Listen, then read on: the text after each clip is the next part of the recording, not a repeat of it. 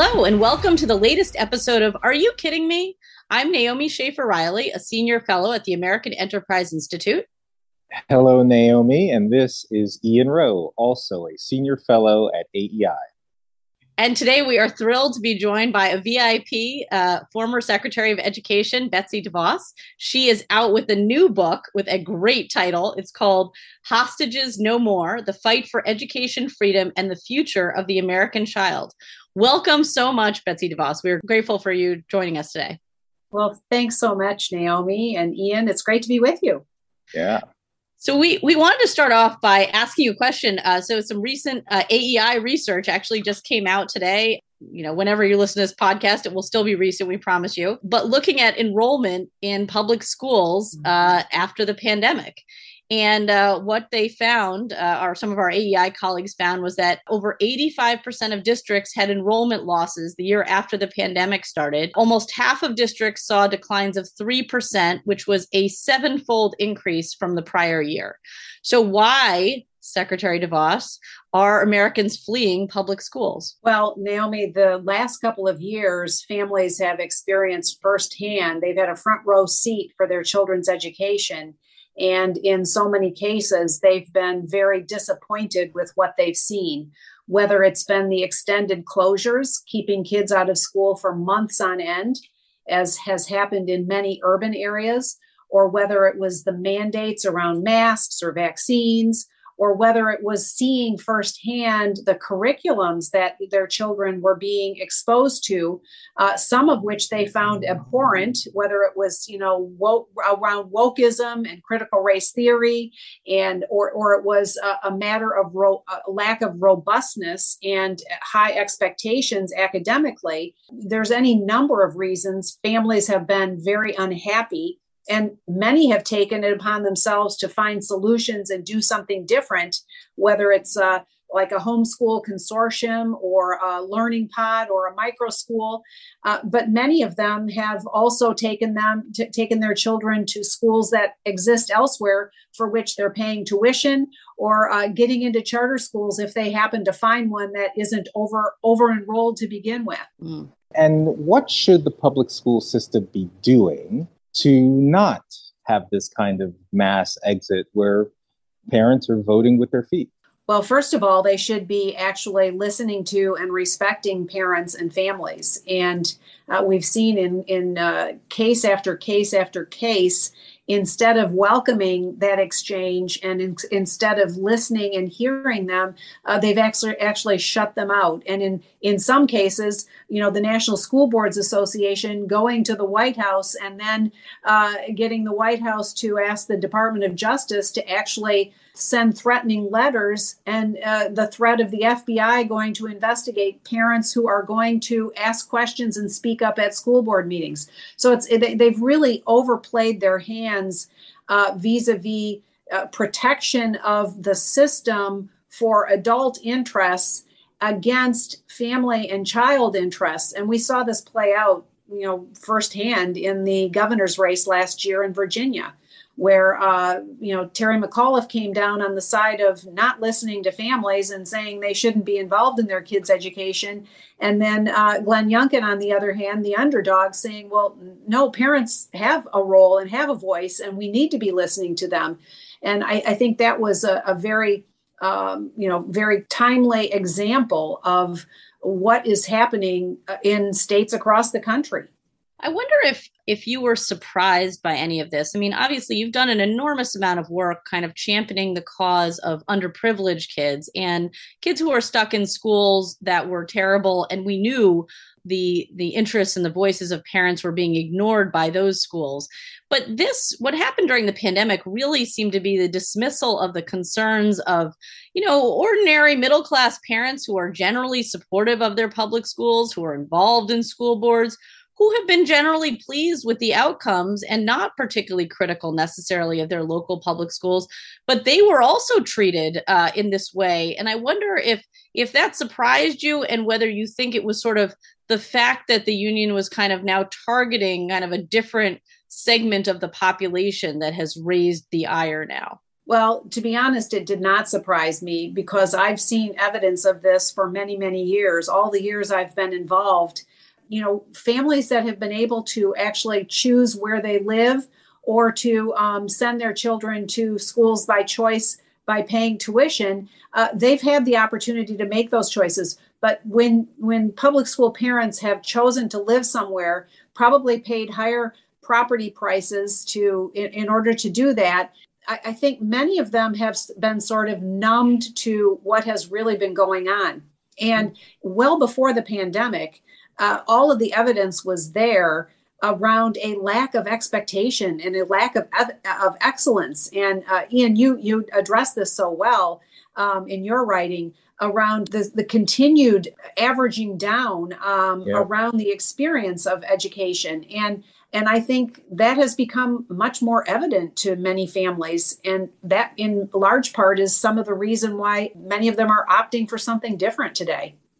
I mean, it's still the case. I mean, in 2019, according to the nation's report card, there's still only 37% of all American kids reading at grade level based on right. the National Assessment for Ed- Educational Progress.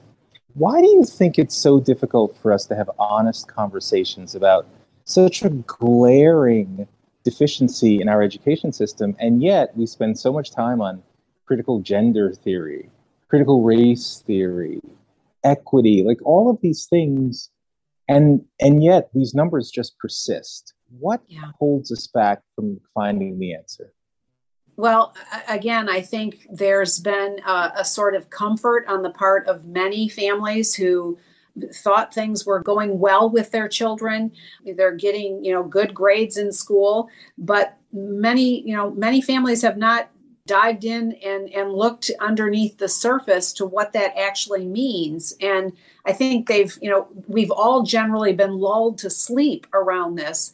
But again i think these experiences the last couple of years have really opened the door wide to the failings of a system that were there well before the pandemic and have engaged parents in ways that we had not anticipated before. And if there's a silver lining to the pandemic, I'd say it is this, but we have to continue to build on that and continue to make the arguments that merely the argument for education freedom is not just for the sake of freedom, but it's with the expectation that we're going to continue to see improvement improvement in achievement as a result of competing opportunities for kids to learn and uh, expecting better and better and better results as, as, a, as a result of a larger menu of options and opportunities.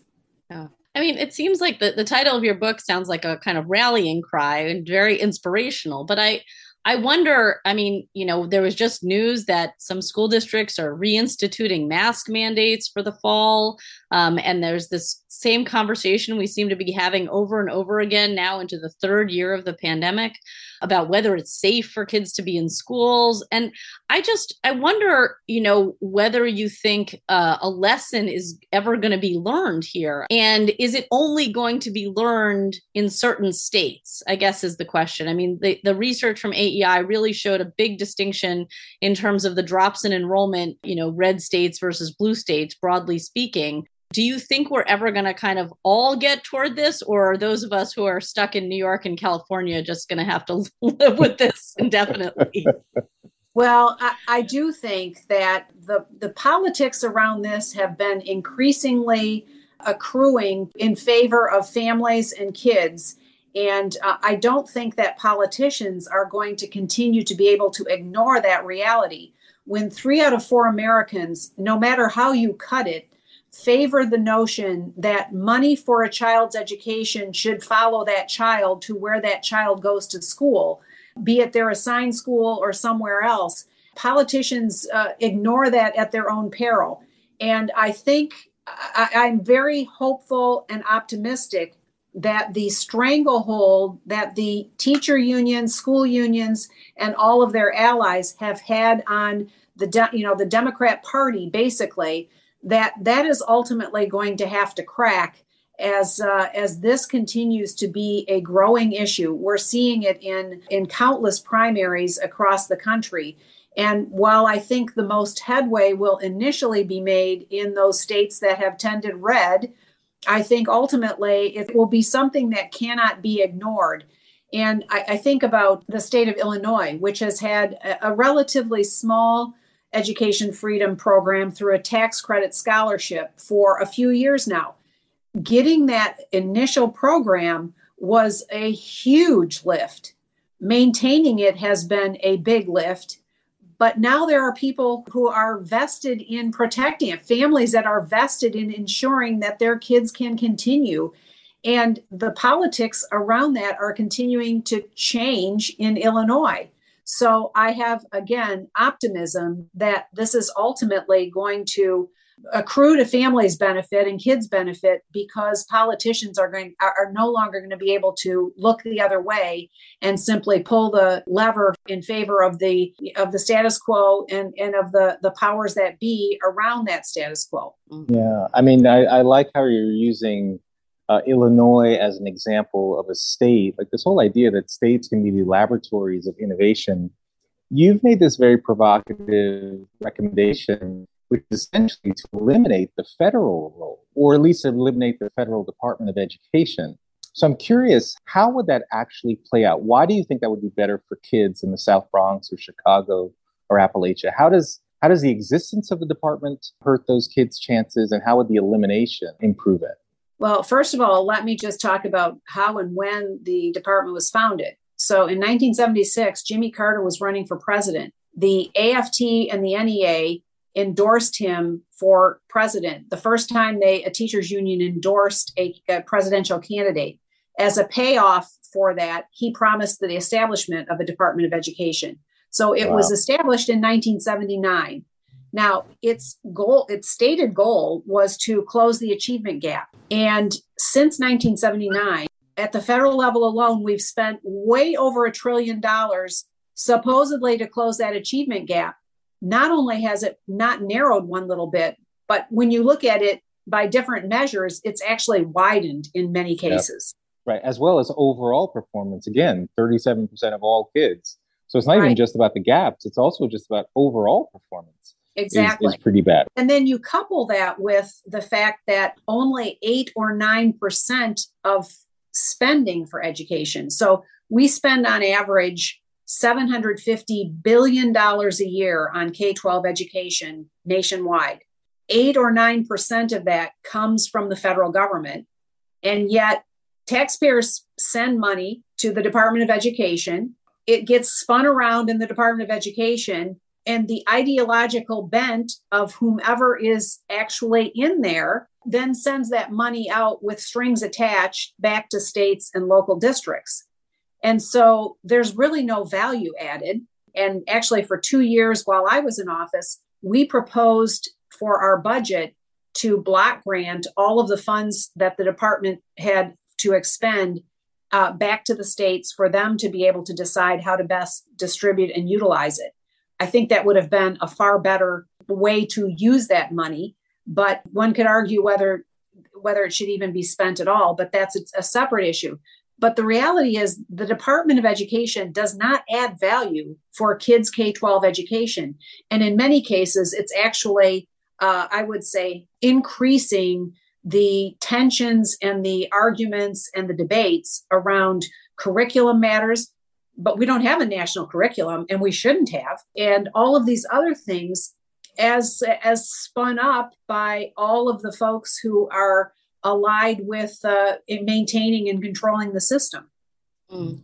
got it. So what would happen in a world in which the federal department of education was gone? There are a couple of um, a couple of functions that go on under the department of, of uh, education banner or auspice that it would have to continue, but they could be done elsewhere. So, uh, protection of civil rights, the Department of Justice could take care of that. Yep. And the law around students with disabilities to ensure that they have the supports that are needed. Uh, Health and Human Services could actually house that piece of it. But the rest of it, all of this discretionary spending really could either be returned to the states or actually eliminated, and perhaps states could benefit you know the, i don't know if they you know each state would decide if they raise taxes proportionately or whatever. But like i said only 8 or 9% of the funding comes from the federal government but all of the strings and the regulations come from the federal government also. And so you have states doing you know jumping through hoops and doing different dances to win this federal money and yet it doesn't necessarily it, we there, there's very few places you could point to it and say that is really making a difference for kids.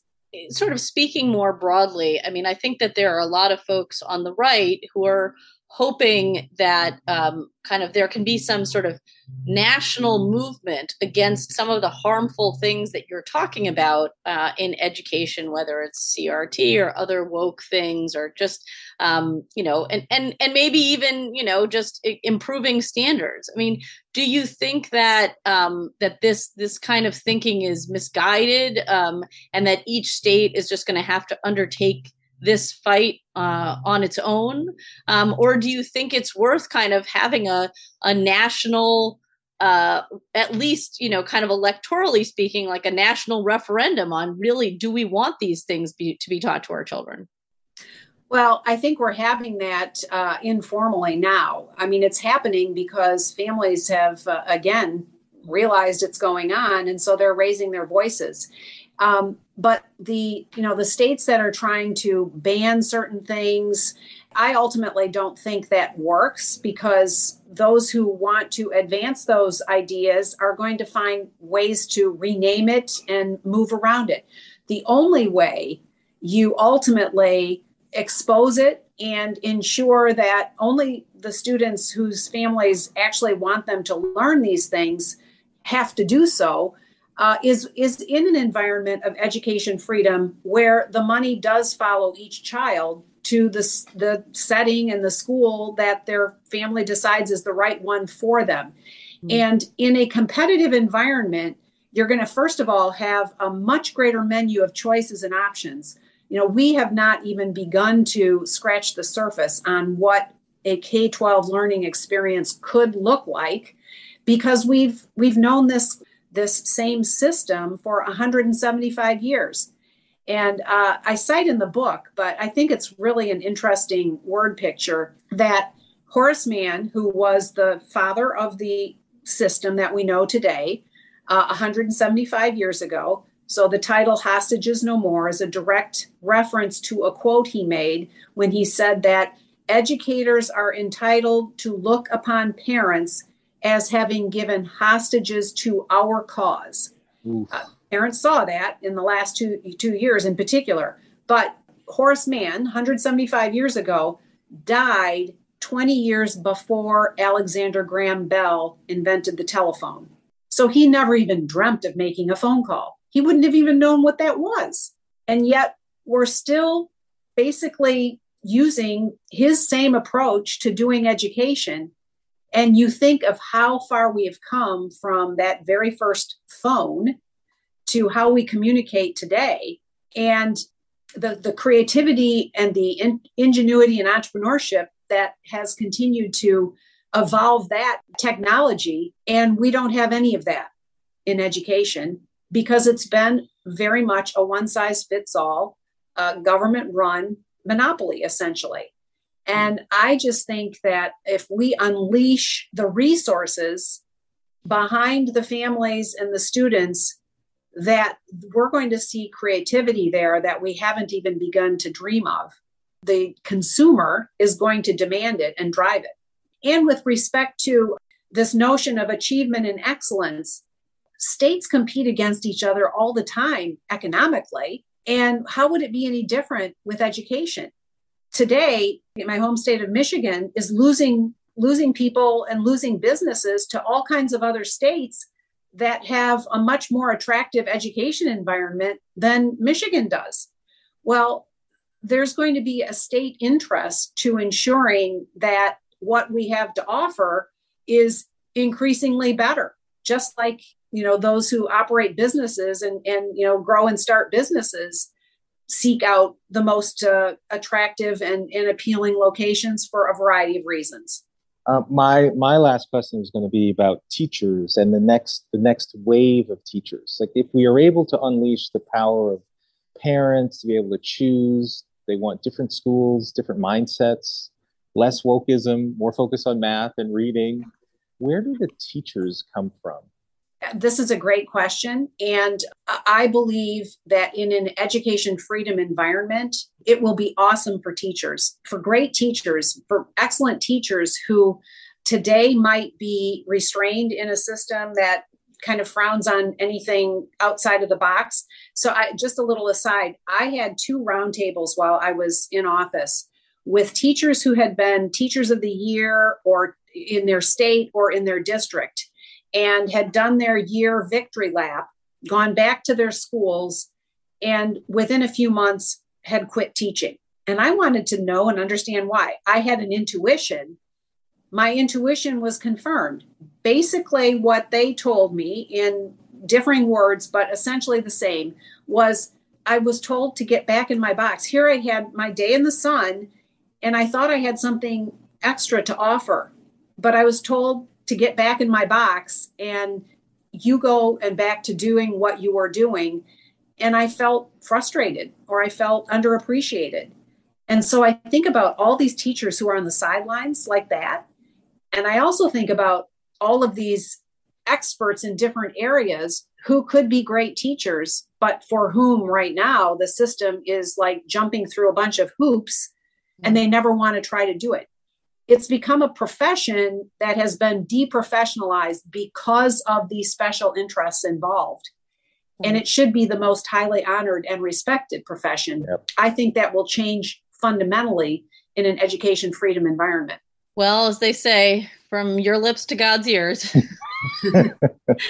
um, yes, bring it on. We need it in New York. We, we and everywhere. yes well, yes, and we really appreciate your your optimism about this cause because it's very easy to get discouraged uh, after having spent all the years you have in this field. Uh, we really appreciate it. So, this has been another episode of Are You Kidding Me? I'm Naomi Schaefer Riley. And I'm Ian Rowe. Thank you very much, Secretary DeVos. Thanks for having me. I appreciate it.